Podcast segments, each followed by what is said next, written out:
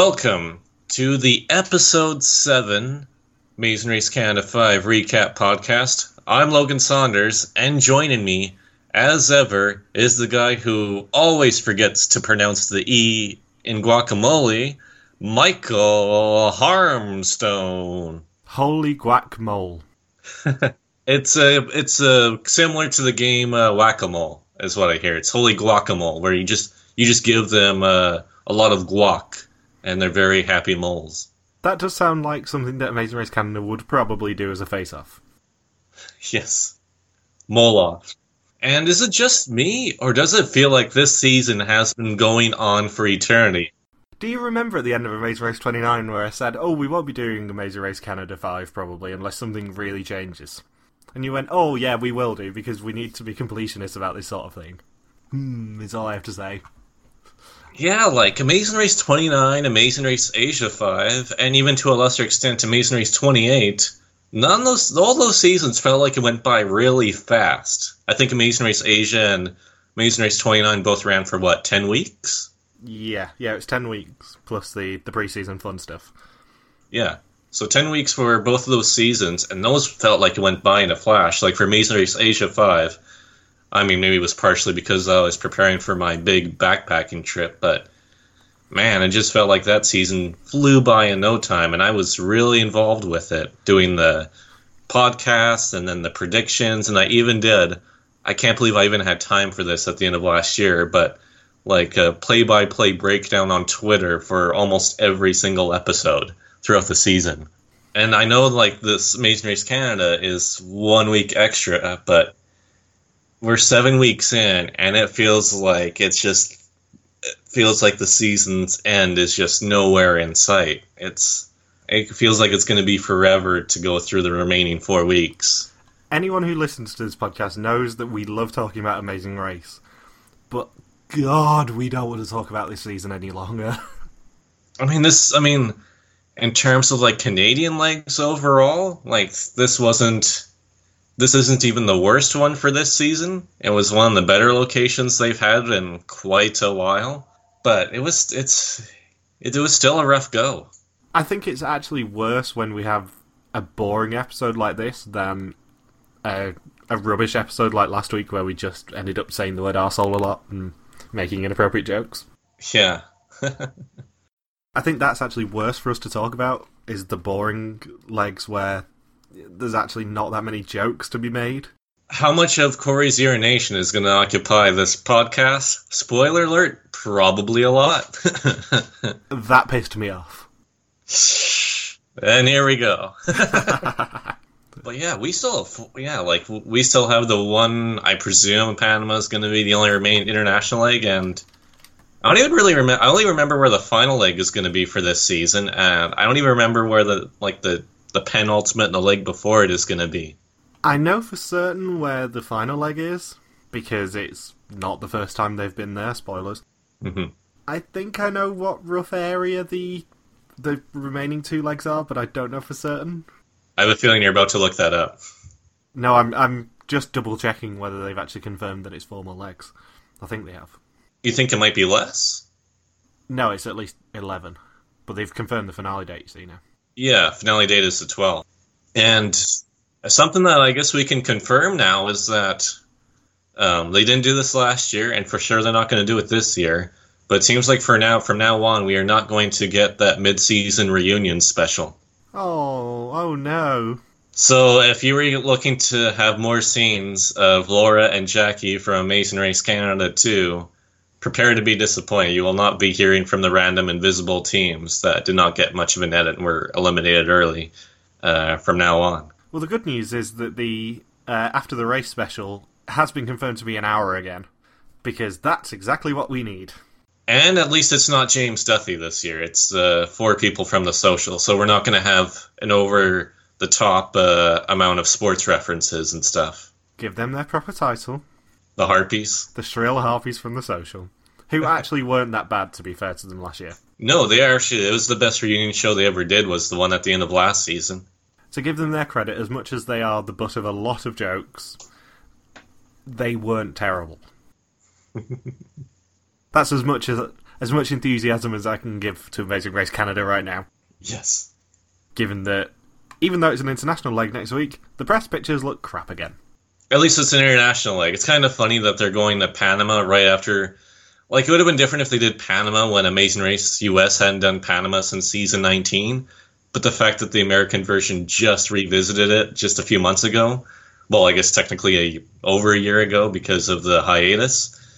But just the fact that they chose to do it so soon after Amazing Race 29 is kind of hilarious.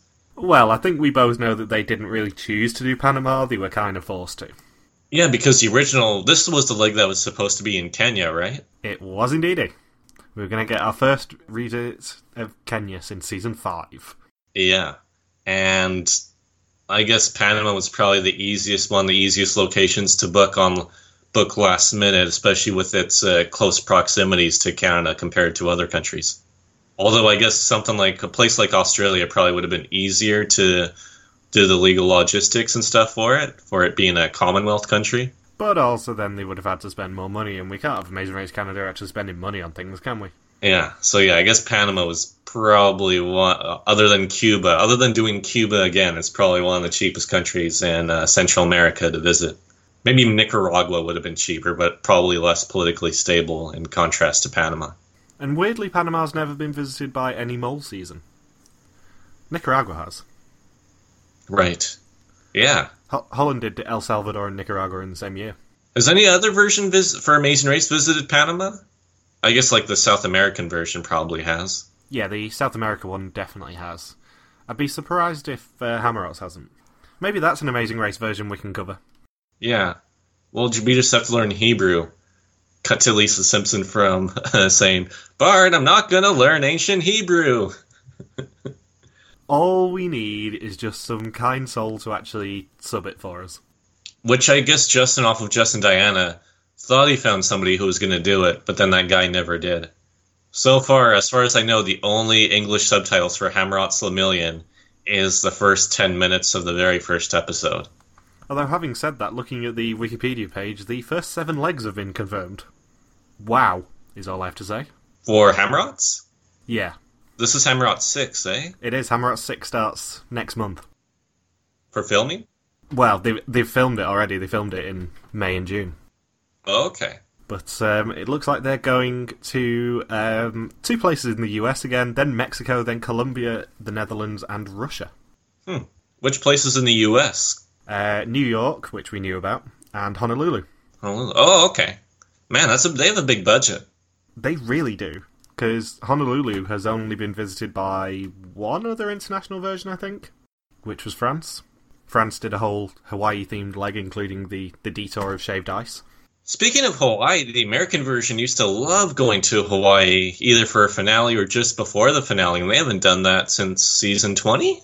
Yeah, season 20 was the last one, but they tend to go to either New York or LA for, for either now, don't they? Yeah, it's always been that way for either the starting line and or the finish line each season.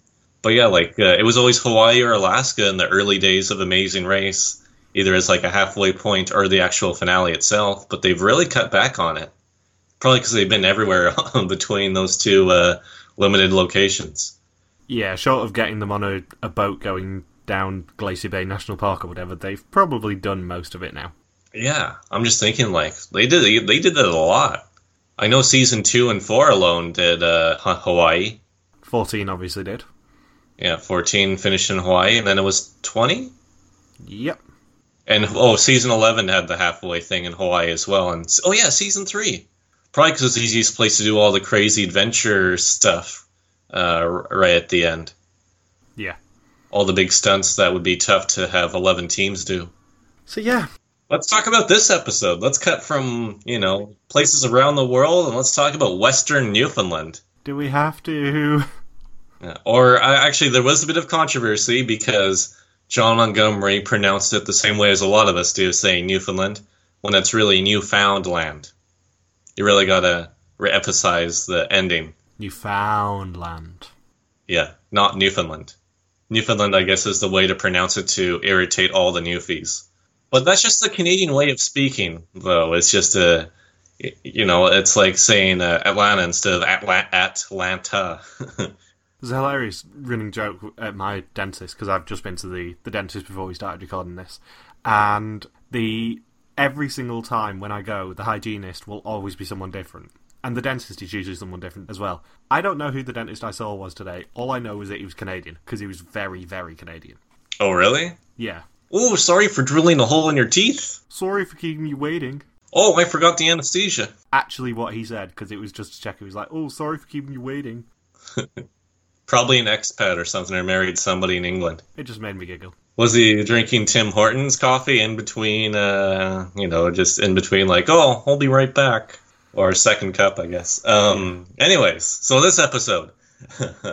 um, previously, Confusion took over a three team alliance. Adam and Andrea won another leg.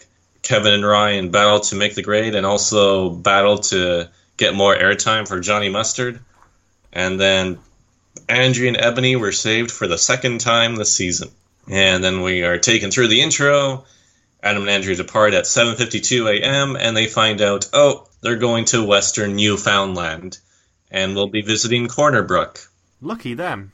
They haven't done Newfoundland in a while, like since the first season they had a full leg in Newfoundland, and then this season, it's re- it's really odd. People were commenting on this too that they had the starting in Newfoundland, just like one task, and then they were taken away, and now they're going back to just being probably a couple hundred kilometers from the starting line.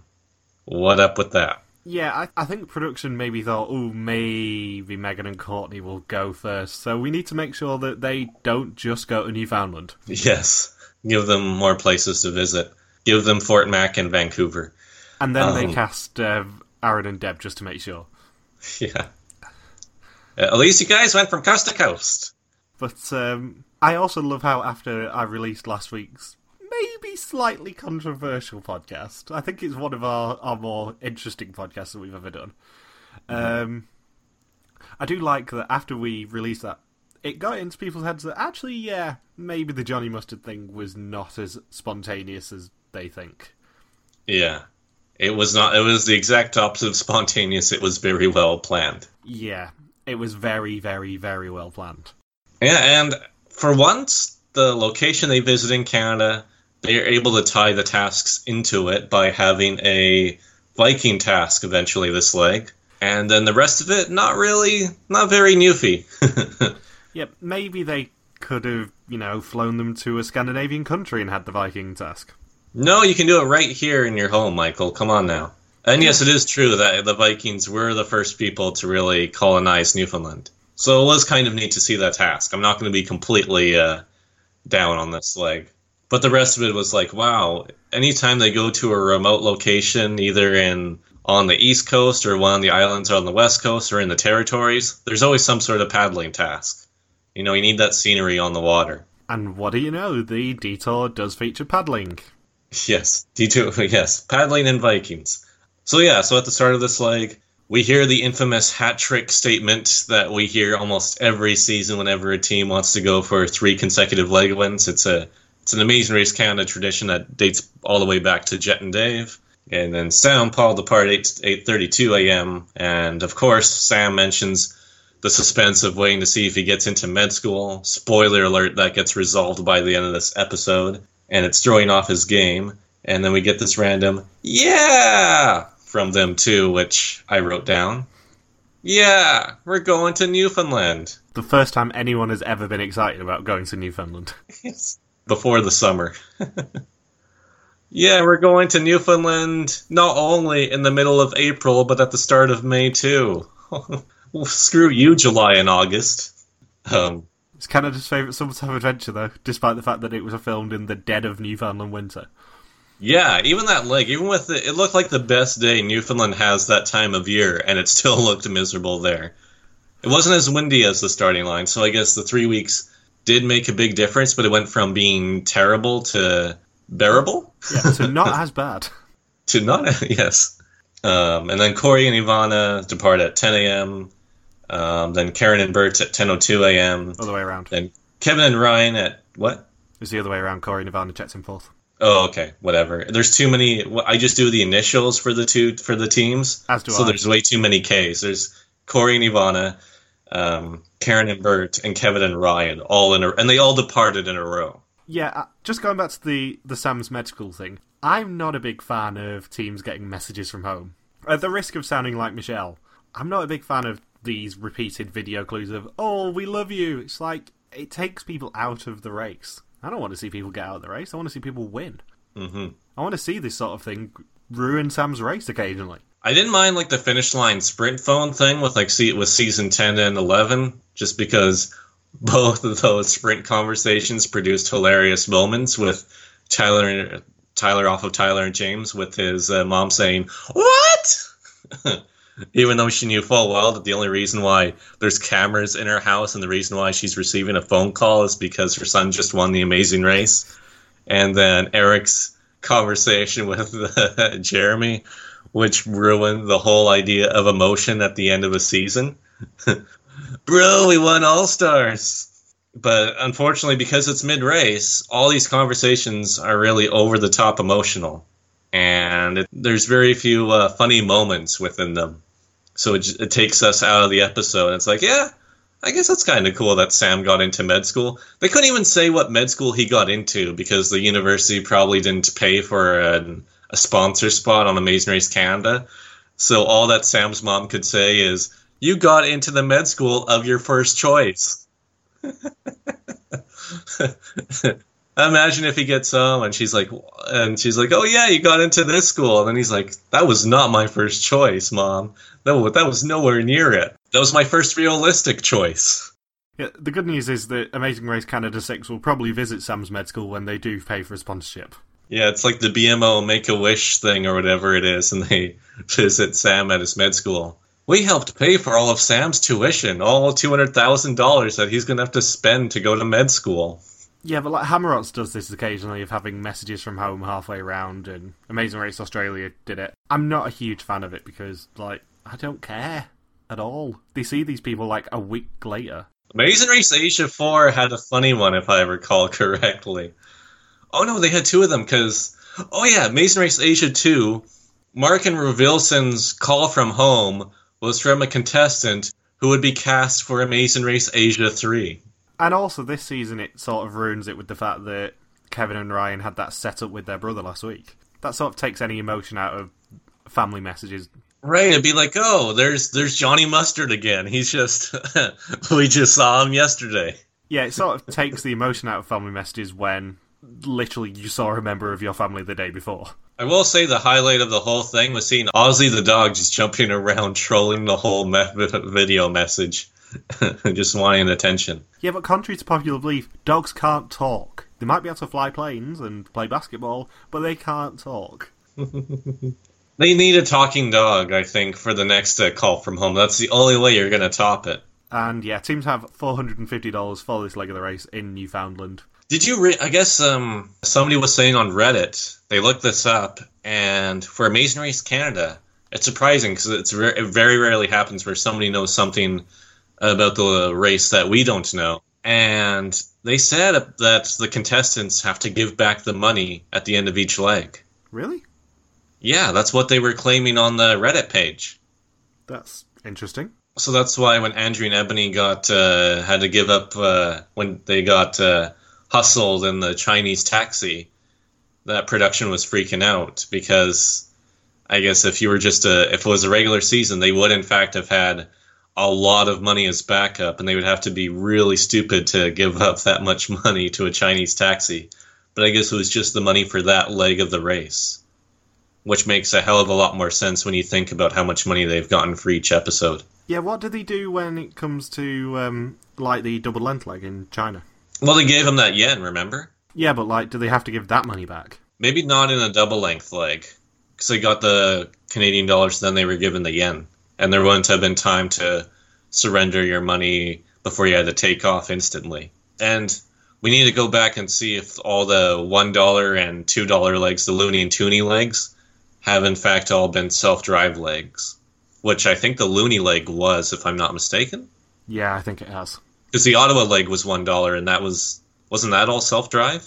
Well, they had to they had to get to Reichenbach Falls or whatever it was called, and then it was self drive from there. Hmm. And when it was just one dollar last leg. Yeah, yeah, it was definitely one dollar last leg. So I think someone might be wrong. Yeah. So Andrea and Ebony did just waste that much money on a taxi.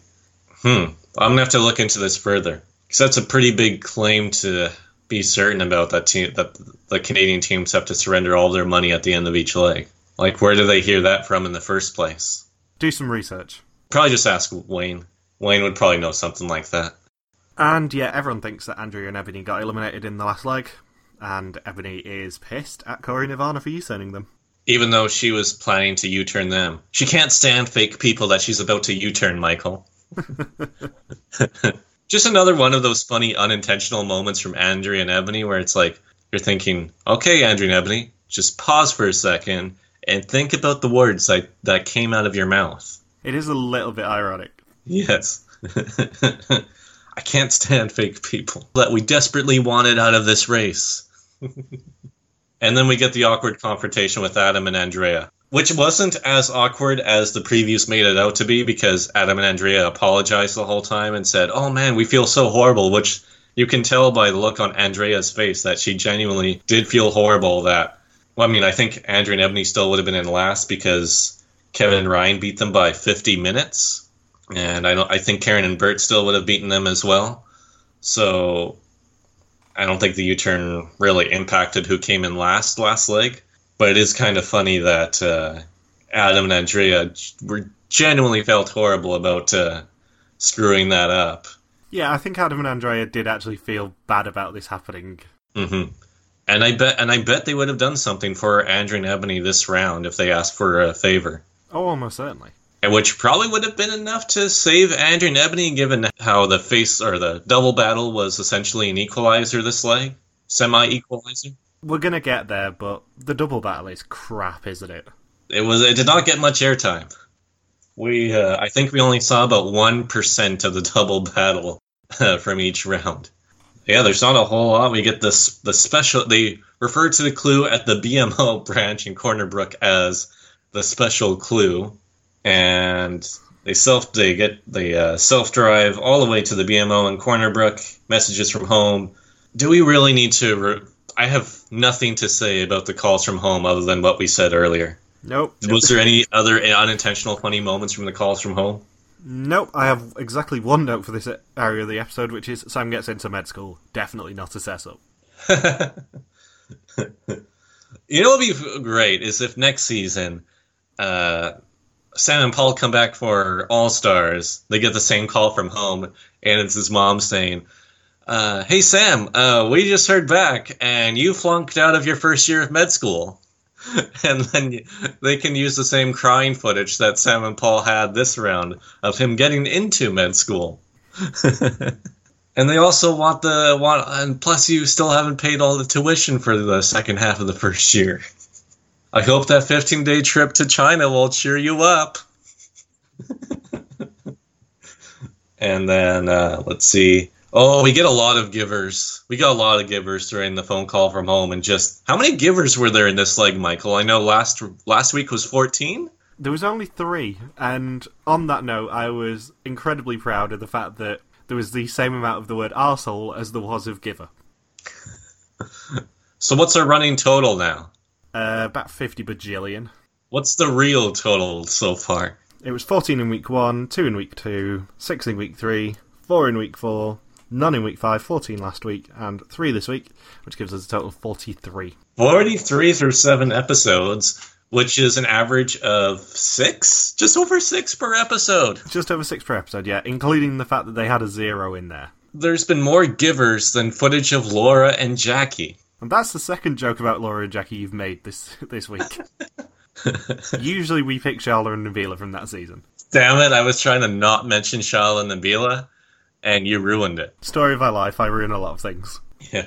Let's see. Uh, so yeah, and then of course we get the unison giver of was it four people saying giver at once in the video message from home, and I'm pretty sure Ozzy barked the word giver. They also need a parrot for when Kevin and Ryan, God forbid, do All Stars, and there's like uh, like five parrots along with the family members, and all the parrots are trying to say "giver, giver, giver, motherfucker."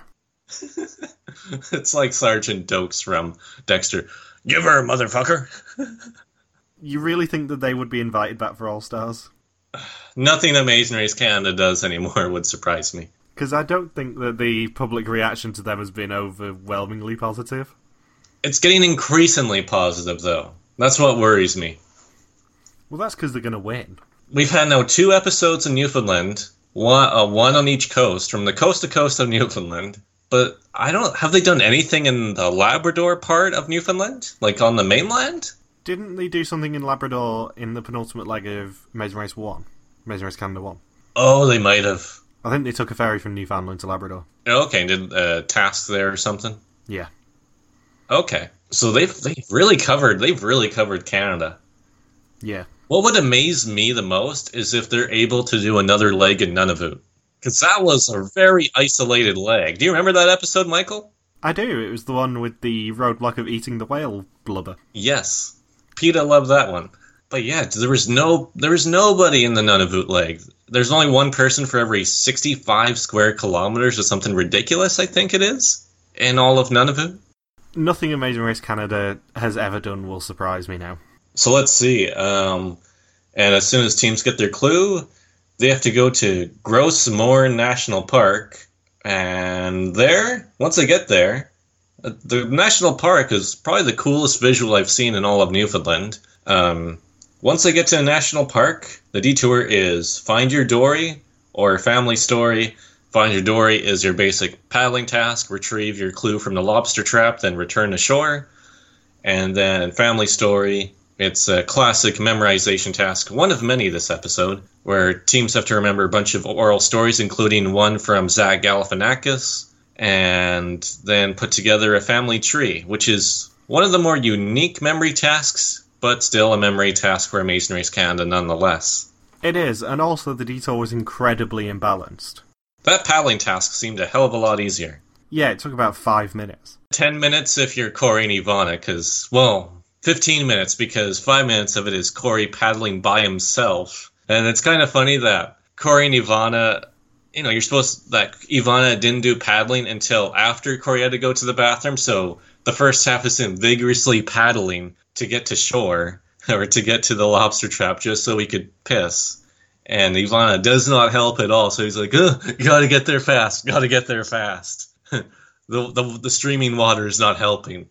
And then as soon as he's all relieved, then Ivana pitches in and takes them to shore. And this was a very Big Brother Canada esque scene to watch, including the sound effects for it too. The oonts, oonts, oonts, oonts uh, music that played. I mean, this brought back flashbacks of um, of Sally and Tyson. Yes, but it was never. They didn't use you know EDM when Tyson was urinating in the woods. At least it was a rock formation rather than a Russian staircase or whatever it was that Tyson pissed on. yes. Or if you're uh, Herb from Amazing Race 15 and 18 and 24, then you just uh, piss outside of a national onto a national library. Isn't that one of the many reasons that people hate the Globetrotters? Yes, yes, it is. The fact that they pissed on a UNESCO site. Remember, Michael, when we were in Amsterdam and went to all the Amazing Race locations? What if we went to Vienna together and tried to find like the urine stains of flight time in the middle of Vienna? It's like, oh man, Amazing Race history was made here. Well, the great thing is, like two and a half months after we went to Amsterdam, I did actually go to Austria. I went to Salzburg on my own before meeting up with you in London. Right. And uh, I couldn't be bothered running up all the, the hills to find the right castle that the pit stop was at, but I went to Salzburg nevertheless. Yes. And also, Corey Nirvana were nearly taken to a UNESCO World Heritage Site uh, in Bangkok, or in Ayutthaya to be more precise. Oh yeah, in the taxi when they were going the wrong direction. Yeah, because Ayutthaya itself is entirely a, uh, a World Heritage Site. Entirely. Yes. Deliberate pun. Yeah. Lol would be so happy. And Paul says that he's rowed before, it's it's a good thing that Lowell can still listen to this podcast. It's a good thing that he's uh, blind instead of deaf. Yeah, I am considering introducing audio description for the podcast. So yes, Logan says something unfunny. Michael sighs. Yes, Michael does not want to cover this shit show of a season anymore. um, My God, I have nothing else to really. I have the most boring notes for this episode for a good chunk of it. Yeah. On the plus side, we we do have some fun moments from this detour, like the fact that if Ivana doesn't know what oars are, for example. Yes, did Corey, Corey and Ivana turn into uh, Dan and Ria by not knowing what an oar is? But the thing is, in Ivana's defense, she was born in Serbia. English is not her first language, and if she's in the gym and never goes out paddling, then she's not going to know what an oar is. Meanwhile, Dan and Ria have been born and raised in Canada and have absolutely no excuse as to why they don't know what an oar is. I thought an oar was someone who hangs around on a street corner on weekends. Yes. Yeah, never we do we don't pronounce the H. It's like it's like Spanish. It's just like we were pronouncing Newfoundland wrong, we were also pronouncing Hull wrong. Yes. Um, and uh, let's see, what's an oar? Oh, I have a really inappropriate joke about the detour, and it doesn't involve Corey. Everyone, all the teams were given yellow raincoats. So uh, I was thinking, man, that would have been really uh, misleading for uh, Kevin and Ryan when they were told that they'd have to put on a yellow raincoat because they probably were so stupid about it that they thought it was some sort of uh, Chinese condom. This is the level we stoop to when it's this bad an episode. but yeah, I, and the only reason why I even saw this joke in my notes, I was just like skimming through, and then I saw I wrote down the words Asian condom joke, and then I had to read the lines before. I'm like, I don't remember an Asian condom joke, and then I remember, oh yes, yellow raincoats. and um, one other moment from the BMO task, Karen has a particularly understated reaction to seeing her daughter on a screen. Apparently, Karen and Bert are going to be so lost after the after the season is over that their daughter will be a teenager by the time they find their way back to Edmonton. It'll be like Odysseus trying to get back from the war. This is what happens when you take directions from Andrea and Ebony. yes, Adam and Andrea, Andrea, or Andrea and Ebony. How do we? Well, Adam and Andrea too, I guess, in the early legs. How do we get back to Edmonton? Oh, you just go east. Damn it! Damn it, guys! The crazy Quebecois. Yeah. Oh no, we've hit Newfoundland. and also, Adam and Andrea's choice of Detour was entirely motivated by the fact they're from an Italian family, and Adam saying Italia made me laugh a lot. Yeah. Familia Italia. He looks so pleased with himself. Yes. And then, of course, they actually get through this task fairly quickly. They preserve their position. Yeah, they um, they leave in second. Yeah. So the the detour wasn't imbalanced as we thought. No, I'm assuming the north side of the detour was a lot nearer than the the paddling side. Yeah. What's surprising for Yvonne is after she asked, "What's an oar?"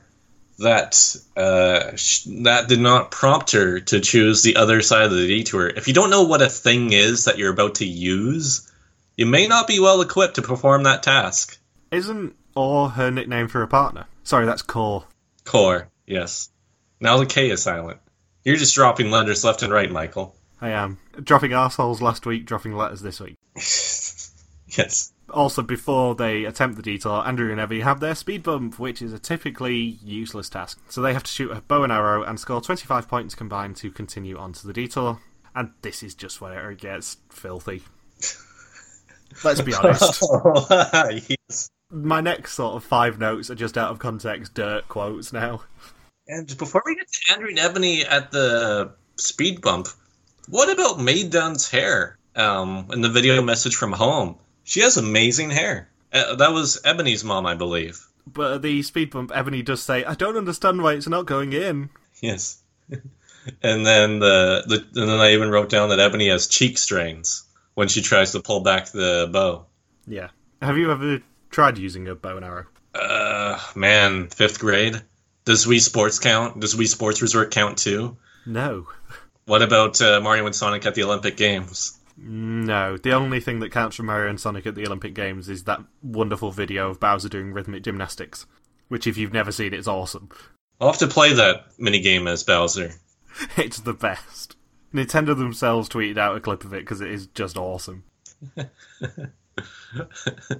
My uh, leotard is in another castle, guys. Twiddly dee, twiddly dee, twiddly dee. And also at the speed bump, Andrea says, "Nice deep breath, get it in, nice and slow." Yes, get it in. Just get it in there. It'll be smooth. Just get it into that bullseye. And um, also at their detour, Dre says this guy was busy. Who was busy? Odin, I think it was. It might have been Thor. It was one of them. Oh, and he has all those kids. It's like, man, it's like what? Imagine if they did this task in ancient Egypt, and they had Ramses as one of the storytellers. Yeah. That family tree would be massive. Or if they go to the Mongol, like a Mongolian village, and it's uh, and it's uh, Genghis Khan, it's like, man, we really should have chosen the other side of this detour. Or knowing the Race Canada's budget, they would just end up being stuck going to uh, Wilt Chamberlain's house. I have no idea who that is. Wilt Chamberlain is a really famous basketball player. I believe he was the first player to score 100 points in a game. And oh, he's just a basketball legend. And he has the record, unconfirmed though, but he is known to have the record for sleeping with the most women out of anybody on the planet. Nobody's had more sex than he has and they figured out um, that he has had sex so many times that we he would have had to have sex every single day since the since he turned 15 okay. And apparently i read more into this and the story i guess on how they determined this number was that him and a couple of buddies i think this was right around when he retired or just after he re- retired where they went out on some like one week vacation to hawaii and they were they were going to see who could sleep with the most women in the span of one week, and they would do a tally mark after each woman they uh, slept with. You know, really really noble stuff that they're doing here. Oh yeah, and saving lives. Saving lives. Well, well, it depends if uh, or creating lives, more like it. Um, and I guess on the pace that Wilt Chamberlain was at by the end of the week, um, that's how they determined that number. And I don't think any of them were threesomes. It was just it was just one on one action, as they say. So there you go, Michael. Now you know who Wilt Chamberlain is. Wilt Chamberlain, professional hall. Sorry, all. A gigolo who could dribble that basketball like nobody else. He always shoots from beyond the arc. Which is kind of funny because there's another really famous basketball player named Dr. J. They're like it's like Wilt Chamberlain and Dr. J are considered like the two most legendary basketball players of all time. No joke. Okay, so Karen and Bert really love dressing up in costumes. They like to choose a tree that lost a yonder. Yeah, they they mention it every single time. They just love dressing up. They love role play. And uh, when Adam does the family tree task, he looks very serious. He's very intense at most of these challenges. Have you noticed that? I have. It's uh, it's the new new running joke of intense Adam. Just as intense as Andrea firing an arrow into a target. And Kevin and Ryan struggle with paddling. These guys, you know, do so many adventure sports in the water, yet they have to pretend that the boat is a canoe. They have no idea how to row a boat. Just like how they have no idea how to not get a season rigged for them, or have no idea how to actually tell jokes. And Sam and Paul are laughing at them. And that is rude. Oh yeah, when Andrea does the bow and arrow task too, she has this really suggestive exhale after each attempt. It's ridiculous. Yeah, I don't want to pull the trigger on a face cream clip just yet, especially for such a terrible episode to talk about. Especially when Corey does his grunting when urinating, and they show the grunt multiple times. We're getting close to a face cream clip, I think. You just have to mix it in with Corey and Andrea. And Andrea makes so many random sound effects too, just holding onto words an extra two seconds too long. Did you notice that this round too? That she's like, yeah, or uh, fire. I did not, but but go back and watch this episode if you want to, just to the just for the Andrea clips, and she breaks out into.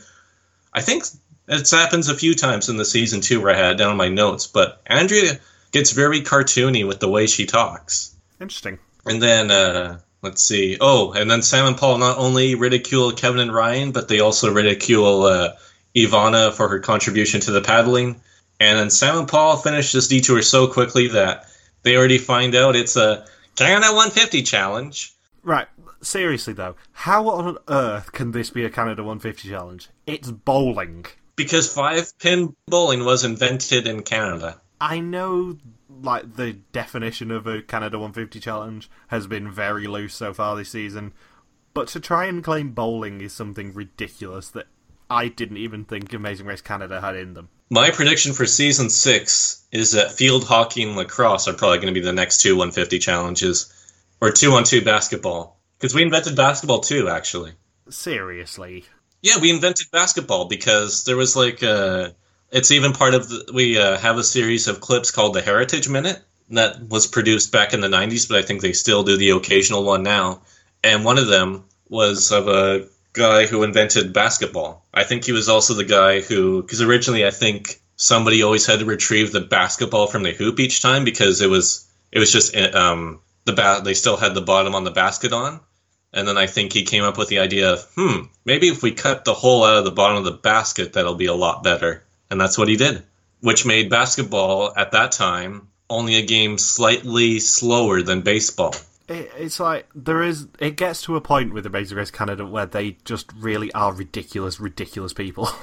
like I know we're both going to be watching Amazing Race Canada, regardless of the fact we're not podcasting about it. I'm putting my foot down now. But if they try and claim basketball as a 150 challenge, like that's beyond a joke. 151 challenge. and I love how when Andrea and Adam are doing the detour, how she has to explain to Adam that they are siblings. What's a sibling? Yes. it's like, man, do you guys just not know words? Where did they find these people from where they don't know what the word sibling is, despite the fact they're racing with their sibling? Yeah.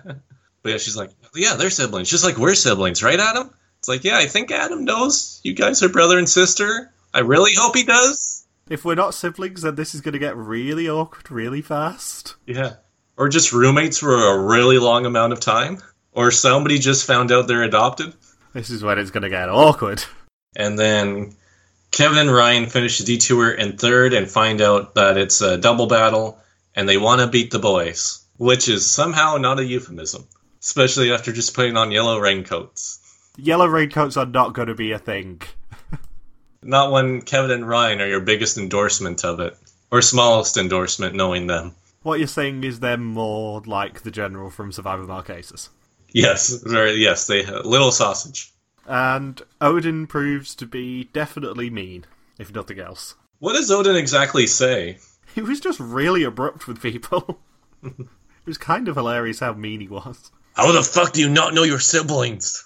John, you snake motherfucker! No, Kevin and Ryan. Johnny Mustard is not one of my descendants. All right, let's stop. Let's stop. Let's stop there. So yeah, it's a, a double battle slash 150 challenge, and this is where I want to kill myself repeatedly.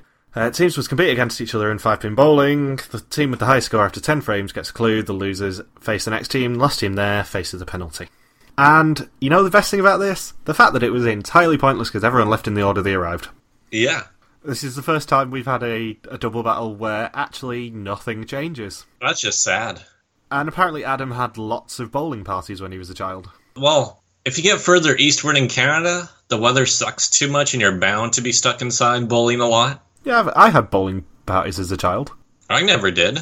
You probably had like fishing parties and water skiing parties or something. Parties at the beach, that's for sure. Actually, that's what I did this year. I know it is. What we need to do for, for your birthday next year is get you to meet Alan Wu in Singapore or something. Oh, that'd be awesome. Yeah. I am hoping that JK arranges something when I'm in Singapore next year. Just putting it out there, JK, if you are listening, 100% I will want to meet Alan Wu if he's around. He'll probably make you have to do a stunt or something in order to meet Alan Wu. As long as I don't have to drink the shots of whatever the hell Wu had to drink on uh, Fear Factor, I'll be fine. How badly do you want to meet Alan and you have to match his number. I can't remember what it was that we drunk. It was a lot. It was it was definitely too much. Yeah, at that point I would start thinking, do I really want to meet Wu that much? The answer is almost certainly still yes, but. And yeah, bowling is so boring that even on the first round they just skip straight to the ninth frame. Yeah, every time they do that, they show the first frame and uh, a li- and a little bit of the final frame. And that's it, because this is a really tedious double battle. Like the longest clip was either just you know a team getting a clutch shot with a strike at the end, or Bert's or Karen and Bert's infamous breakdancing followed by three gutter balls when they had the lead. They only had to knock down two pins and they would have beaten Kevin and Ryan. They had one job to get Kevin and Ryan eliminated, and they let us down. And then, oh yeah, and then uh, both and- Andrea and Ebony did the granny style of bowling. Yes, they did. And once teams complete the double battle, it's a roadblock, which is Who's Da Bomb, which I'm pretty sure that Amazing Race Canada has used before. Oh, um, before we get to that, um, Andrea mocked Adam pretty good at the double battle when Adam's like, "Yeah, I love bowling," and then uh, he gets a couple of gutter balls, and then Andrea's like, sa- or Andrea says he loves bowling, but that doesn't necessarily mean he's good at it. It's like, oh snap! Yeah, that's a sister burn. And yeah, it's a roadblock, which is Who's Da Bomb. And in this roadblock, one team member must uh, memorize 12 jokes from a list of 50 and perform them to a crowd to get their next clue. If they don't get the next clue, they instead get pelted with rotten fruit because it's Newfoundland. Yes. And this the double battle ultimately makes the speed bump pointless, just like it usually is, unless you're uh, Reed and Yvette.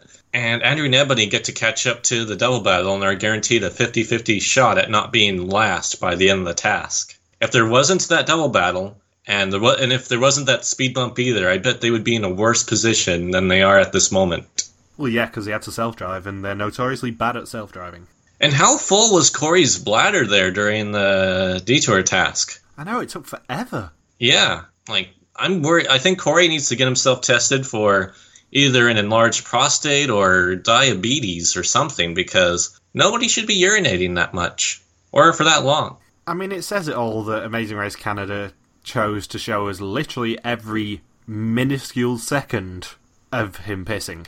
Yeah, they should have a timer going on the side. Last week they showed us an extended view of a horse's arsehole. This week they showed us an extended view of Corey pissing. It's like, thanks guys, this is really what I want to watch. Accompanied by the Serbian the Serbian dance squad in the process with with synchronized with music. And you know this ep- you knew this episode was going to be really bad when actually they didn't release a single press picture for it. And the press pictures that are currently on the website are actually screen grabs from the episode rather than the actual press pictures. Wow, poor Newfoundland. And next week's press pictures look dreadful as well. Dana and Amanda need to pursue legal action. Thank you, Newfoundland and Labrador. And Jon Montgomery demonstrates the speed bump where he gets the he gets it on the first shot from what we see. I wonder if that's the rule with Monty is that his demonstration only makes the episode if he gets it on the first try. He's a one take kind of guy. It's like the do you know the Jay Z challenge, Michael? No. Where I think Jay Z offered forty thousand dollars or whatever it was to somebody who could perform one of his songs or do some sort of task or stunt. I don't know too much about it, but it's you have to do some sort of ridiculous feat, and it all has to be done in one take without any editing, and then you get a bunch of money from Jay Z, or as it- we call him in Canada, Jay Z. Um, We call him JZ as well. oh yeah. He's actually currently over here as well. He's uh, performing at a festival today. Oh, cool. that the guy I sit next to at work is is at. Hmm. Not jealous at all. And yeah, it is Sam, Andrea, Kevin, Bert, Ivana, and Ebony doing this roadblock. Monty tried his uh, his hand at a stand up comedy, and the audience did not like it. But the thing is, though, when Monty was being pelted by the audience, he had all the ingredients necessary to make a great Campbell soup. Mmm, good. And fun fact: the crowd at uh, the comedy gig actually laughed more when seeing this episode because of how bad it was than at the actual races. Yes, and for them to laugh that much at the same jokes over and over, not just the same jokes, the same lame jokes, I, I see three options really with the audience. Were they A, drunk, B, high, C, drunk and high? I'm going to go C, drunk and high. And the thing is, is that Swirsky's um, had to stay open all night because everybody ended up passing out inside the comedy club. Oh, and Karen and Bert, you would think would have done better at the double battle and not choke at the very end because they shook hands with a god. They did. It gave them god powers. And I like how Odin was unintentionally Edwin Starr when uh, Karen and Bert failed their first attempt at the task because he just screams, Do it again! Do it again, Liz. Play it again, Sam! On the subject of Mike and Liz, they're actually proud that they're not out of the rank down yet. Yes. Yes, they are. We made it to the top 200, Liz. Apart from those bastards Joey and Megan who are gonna get U-turned, Liz. Oh, um, I think this might have been at the bowling task with uh, Andrea and Ebony. It's got to be Andrea because oh yeah, they did the paddling task. That's right. So when An- Andrea and Ebony are paddling, Andrea said, "Put your back into it," and I was really hoping that she would complete the phrase and say, "Put your back into it like a grandma do it." Or you can do it, put your ass into it. that was last week's lyrics, Michael. This is, you know, they moved on from jokes about a horse's anus to uh, lyrics by Big Boi and Andre 3000. And if we were on the race, who would have done this roadblock? Me? Correct, you would have. As a self described comedian, you would have had to do this roadblock. Yes. Because we would have opened it and gone, yeah, that's totally you. I wouldn't have gone like Michael Richards extreme, but if I had failed on my first attempt, I would have just sworn at the audience as much as possible and make fun of Newfoundland as possible. Or if I knew I was going to screw it up, I probably would have ad libbed it with my own jokes that insulted Newfoundland, and I probably would have thrown the fruits and vegetables, some of it back at the audience, and then also eaten some of the vegetables that they were coming at me because I'm a vegetarian. But I would have been like, "Oh, yeah, you're." Uh, you, I was expecting to be th- to have cheesecake thrown at me. Or let's see. Oh man, uh, this is the most attention anybody's received in Newfoundland since since Dane and Amanda were on The Amazing Race. Or it's like, yeah, too bad nobody's watching this episode. Or uh, what else? There's got to be better insults. I think the reason they probably gave them a list is because most of these races would have come up with dirty answers. Yes. and that's not the sort of task you can show on TV. Officially, I mean, they did show a lot of a horse's arsehole last week, so anything goes. And uh, there is really not a lot to say about this task, let's be honest.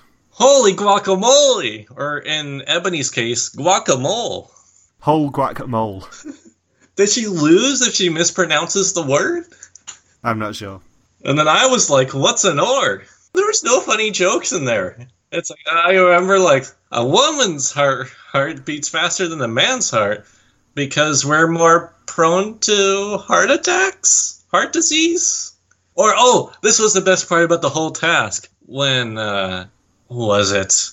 I think it was Andrea, where she had to tell the joke saying, "Oh man, you know, all you know, there's all these studies about uh, you know about how bad all the heart disease is, and you know what, uh, and you know what causes it? Talk constantly talking about these studies. I think it was Ivana who had to say that joke actually, and then I kid you not, they cut to somebody in the audience who was extremely overweight and looked kind of looked kind of like John Goodman. That was who they panned to. I'm thinking, oh man, the funniest part of the task wasn't even any of the jokes. It was just the unintentional editing to a fat guy in the audience while talking about heart dis- disease and obesity.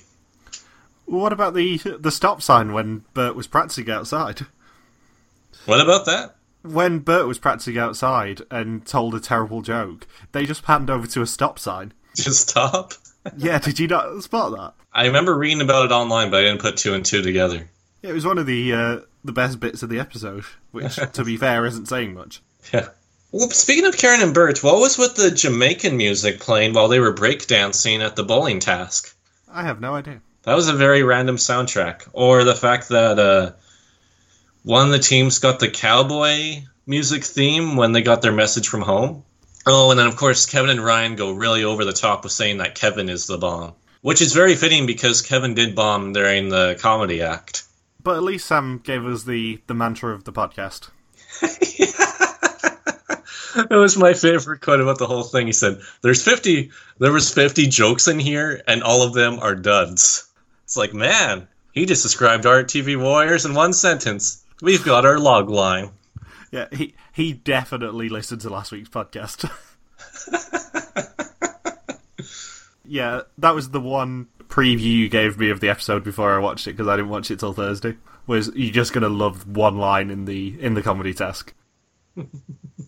and um, yes, Sam and Paul leaving first, and they have to now find the captain James Cook. Look out, the pit stop for this leg of the race. The last team to check in may be eliminated. Yep, and somebody dresses up as Captain James Cook, and uh, they win a trip back to Newfoundland to Rio. What? because you never le- need to leave the country again. They're going to Rio, Newfoundland.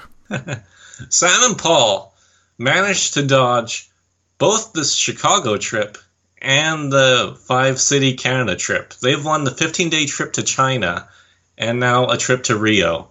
They they they definitely lucked out this season. They got the two best prizes in seven episodes. They are officially jammy bastards. Yes. Oh, and uh, Andrea accidentally quotes Last Comic Standing when her and Sam were studying the jokes because she said the exact words, "I know I'm funnier than Sam," which is how what what the how they cast their vote in uh, in the early seasons of Last Comic Standing. Is they go into a booth and they say, "I know I'm funnier funnier than," and then whoever they vote for, the person that receives the highest number of votes goes into the duel, and then that person picks somebody to duel in a stand-up comedy act. And um, Kevin leaves second, which means him and Ryan checking in second. And then it's Adam and Andrea in third, Karen and Bert in fourth, Corey and Ivana in fifth, and Andrea and Ebony in last. And they are eliminated from the race. Wow, you just skipped over a whole page of my notes. That's because I have nothing left to say about this episode. Let's see. Oh yeah, I will, I wrote down like why is the audience laughing? Why are they playing Seinfeld music while people are doing their stand-up act? I think Seinfeld, Jerry Seinfeld would feel pretty insulted.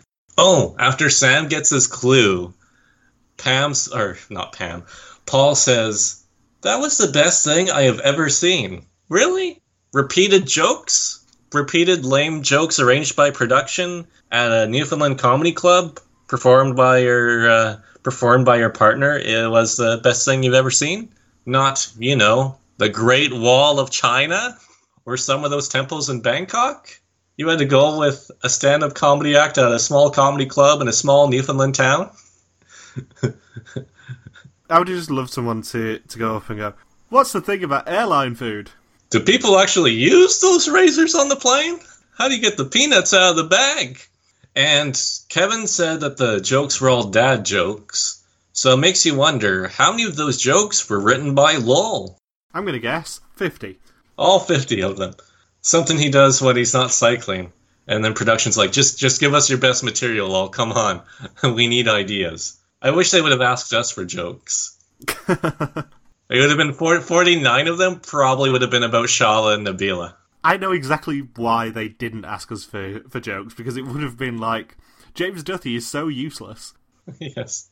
It would have been all, and then the, the 50th would have been about James Duthie. And um, they have now opened the, the hashtag for uh, for us to send in or to spam them with stupid questions as well. Oh, yeah, after the race hashtag. So, any listeners out there, come up with the most inappropriate questions you can ask the racers, and remember to use the hashtag after the race. I've got a great one uh, that I've thought of. But I'm not going to spoil it. I'm going to tweet it out after the podcast. Okay. They are so not going to use this question. I'm surprised that Bert didn't get the jokes on this first attempt because I've seen clips of him performing a, a slam poetry, which is kind of a similar style to how he performs stand up comedy. And even when he was uh, rehearsing, he was trying to turn it into uh, into slam poetry a bit with just the rhythm and the pacing of how he was performing it and rehearsing it. So he should have left in first, really. Yeah. Somehow Rod Kevin was allowed to leave. I was amused uh, that Bert was using a stool to protect himself from the fruit and vegetables, and then Kevin was just protecting his crotch. Oh, and then Bert's, of course, uh, Gerald Ford esque uh, walk onto the stage by blatantly tripping on his way up there. Which is probably, and incidentally enough, most of the audience was tripping too uh, while watching these uh, stand up acts.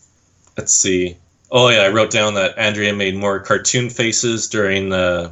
as they approached the comedy task. And they. Andrea and Ebony could have had a much better strategy at the double battle with the bowling.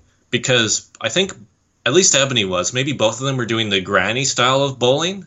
And I think what they should have done is just bowl. If you're the last two teams, just bowl as fast as you can.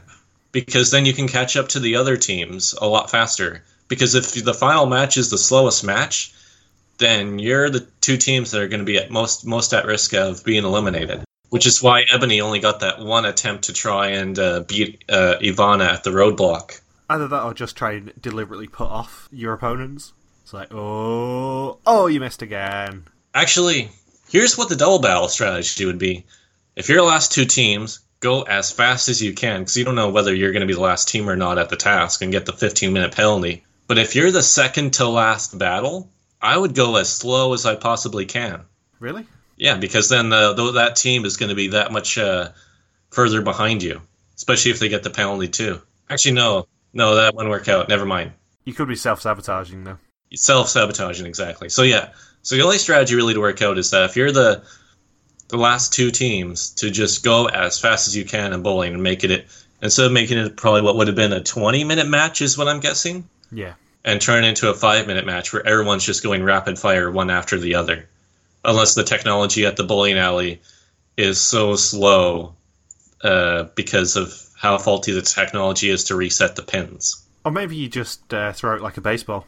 That would break the lanes. It would. Pro- you may or may not get sued for that, or just fall to in every shot. Just always step over the line, be like, "Oh, oh, no, that's a zero. That's a zero. That's a zero. And also with the this was a funny complaint to read online. I guess uh, a local tried to go to the same bowling alley, but you have to leave your credit card number with them or something. What? Yeah, that's what somebody said about the bowling alley. They said, "Oh, I tried to go there, but they wanted my credit card number." I don't know for a reservation for a party or something. I don't know, but yeah, and then that's why they didn't go. I have it. I have the complaint screen capped. I'll, I'll send it to you afterwards. But I'm pretty sure that they were saying something about having to leave a credit card number with them, and they didn't want to do that. Yeah, this is weird. Or uh, or just their credit card with them in general. I don't know, as like collateral. Oh, this was kind of funny. Um, because all the teams check in and like and Karen and Bert have a pretty cool check into the pit stop because Bert uh, imitates the the robot from the Chappelle show, just breaking out into robot dance moves. And then the last two teams at the roadblock. This is the last thing we get to see of this glorious episode. Is it's Ivana versus Ebony and a rehearsed and repeated stand-up comedy act. Isn't rehearsed and repeated the tagline of Amazing Race Canada? yes, Vancouver four times. and then Ivana, of course, when Ivana completes the stand-up uh, comedy, I think Corey may, when he picked uh, Ivana up, I think he may have unintentionally slapped her on the butt before he set her down. And it's a really quick shot. I'm like, oh, I, I, I guess they're pretty good friends. Who doesn't slap people on the butt when they pick them up? That's true. It's you know, you know, just people do that in general who are friendly with each other. No, nothing wrong with that, unless the other person you know is not cool with that. Nothing wrong with a little ass slamming. Well, not like that. that is a whole different level, and I think that takes it from friendship to uh, romantic partnership. I think, and then of course Corey and Ivana make it there in fifth place, and Corey's like, "Oh, the suspense, bro," and then they say they don't want to fight for last anymore. Which are they not going to fight for last anymore? We don't know. And uh, at the start of this episode, I forgot about this, but uh, when Corey and Ivana open up the clue to Newfoundland, I don't know why Corey shouted this, but he's but he says respected, which I have no idea how that fits into the context of Newfoundland. New, he's, he's like resp- he was said respected, which was awesome. I've never seen anybody react to the first clue like that before. I'm thinking, yeah, I guess Newfoundland is respected a little bit. Ish. they were the last to join us. Well, in terms of the provinces, the, ter- the New Nunavut uh, has them beat by about 50 years. But you get the idea. Um, and for the second episode in a row, we do not even get to be shown Andrea and Ebony completing the final task. Two episodes in a row. They must have been quite far behind. Well, I mean, at the end of last leg, they weren't that far behind. It was less than an hour. It was less than an hour behind. Uh, who was fifth last leg? Karen and Bert? No, Kevin and Ryan. And then this leg, I guess because this is the thing. It's another episode where there's a lot of tasks crammed into it. Because last week we had two active route infos, the detour, the roadblock, and then the U-turn. So it was an additional task on top of that. This episode we get the special clue route info, then the clue at the national park, and then the detour, the speed bump, the double battle, and the roadblock. It's quantity over quality. Yeah, which is why a lot of the tasks it's tough to get too many notes down because it's essentially highlights. Yeah. Which I mean, Survivor and Amazing Race is essentially a collection of highlights. But when you have that many tasks in an episode, that's if you exclude the opening theme and uh, and the previously on segment, the next time segment, that's you've barely got 40 minutes to work with. And that's why you have things of that's why you have such cases as Andrea and Ebony not even shown completing the final task for two episodes, which I think that may become a regular occurrence because it's an ideal way to cut down on time. Where you, if you need to make the necessary cut, I guess you may as well do it for the team that for the team that you know for sure is going to finish in last place. And the only The only time when you really need to show that is if they somehow pass the second to last place team on the way to the pit stop. Yeah, it, it sort of removes the suspense, so that's the problem. But most of the time, it's it's not really that suspenseful to begin with. It takes a hell of a lot of. It's only like one percent of the time that the team who finishes a task in last beats a team that's that was second to last. It's it's it's, it's amazing when it happens to see the last place team pass the second to last place team on the way to the pit stop. But it's so rare that nobody truly thinks it ever happens anymore. I think it well even well this season only happened the once, but that's because the three teams left the pit stop in an essential tie for last place. And let's see, we get the the French, the the Quebecois goodbye, as Ebony says half of her final words in uh, in French. Any words to say about Andrea and Ebony? Uh, I like them, but they weren't great. In terms of this season, they were definitely in that top tier of teams to watch with their unintentional comedy almost every round. But if it was, say, another season with another cast, I think they would have been near the bottom in our rankings, I think. Oh, 100%. But this season, they, they were that breath of fresh air right from quitting the very first task of the season, which fans are still angry about over a month and a half later. And incidentally enough, the only team that's quit a task this season, which is unusual for Amazing Race Canada, but it's an unusual season because even the hardcore fans who absolutely love every single moment of Amazing Race Canada so there's this one guy, I think Tom Baker, who's probably one of the biggest fans I've come across online, and even he's he's uh, said that the tasks this season have been too easy, and everyone's been getting through them fine. Yeah, the, there hasn't been a massive amount of difficult tasks, I guess. Which is, I think, another one of the problems with this season as to why it's felt like it's gone on for so long, is because that difficulty has not really, it hasn't gone up. It, there hasn't been that there hasn't been that moment that makes you go wow this whole season so far, or that just takes it to that next level where you feel like you're reaching the conclusion of the season. It's just been a flat line from the start. I mean, I know I was reluctant to cover the season anyway, but the fact of the matter is, it's been really flat all season. The casting isn't as good as it has been in previous years, and like Andrea and Ebony are a great example of this because they are the epitome of the Quebecois um, stereotype, basically, in terms of Amazing Race Canada. They're the sort of Quebecois team that will always get cast. But those around them are just a little bit too flat for my liking. Yeah. The tasks have been uninspiring, and we're not doing another Amazing Race Canada. It's supposed to be good and fun because I've said all I need to say about how dreadful this season's been. Unless there, we get the miracle of it going full international next season or majority international. But it won't. That's the thing. I I would put money on Amazing Race Canada not going all international. Would you put down 10 Croatian kuna, Michael? How many was it you gave me? I think it was five, actually. Let me have a Five look. Croatian kuna? What have you done with the Croatian kuna? No, it, it is actually 10, you're right. So, um, yes, I, I would put the 10 Croatian kuna that is currently in my money box on Amazing Race Canada not going full international next season. I will personally give you 10 Croatian kuna back if they go full international. That's cool because I might might go to Croatia for a few months. Yeah, the problem is you'll have to come and visit me to get it, but. Yeah. you don't want to mail it? No! it's not that, it'll cost money. Yeah. Probably costs more to mail it than the 10 Croatian kuna itself. Exactly, because the 10 Croatian kuna's only about four quid, wasn't it? We worked it out as. I think it was two quid. Yeah, something like that. Let's see. Okay, so we serenaded Andrea and Ebony. Next time we get our what I assume is going to be our final international leg of the season with Panama City, where we get a punch drunk detour and a punch drunk task and lots of colors. It's a very colorful leg and presumably a non-elimination leg. well, one of the next two's got to be non elimination, hasn't it?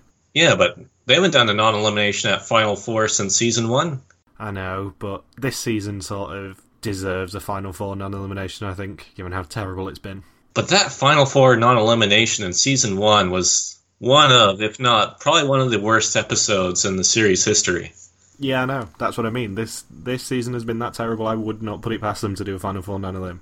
And yeah, so predictions for next leg. I think Corey and Ivana may pull out a surprise first place finish, considering their last confessional was that they don't want to fight for last anymore. And I think who's going to finish last next leg? Who's going to be saved by uh, the final non elimination? Because it can't be Andrea and Ebony.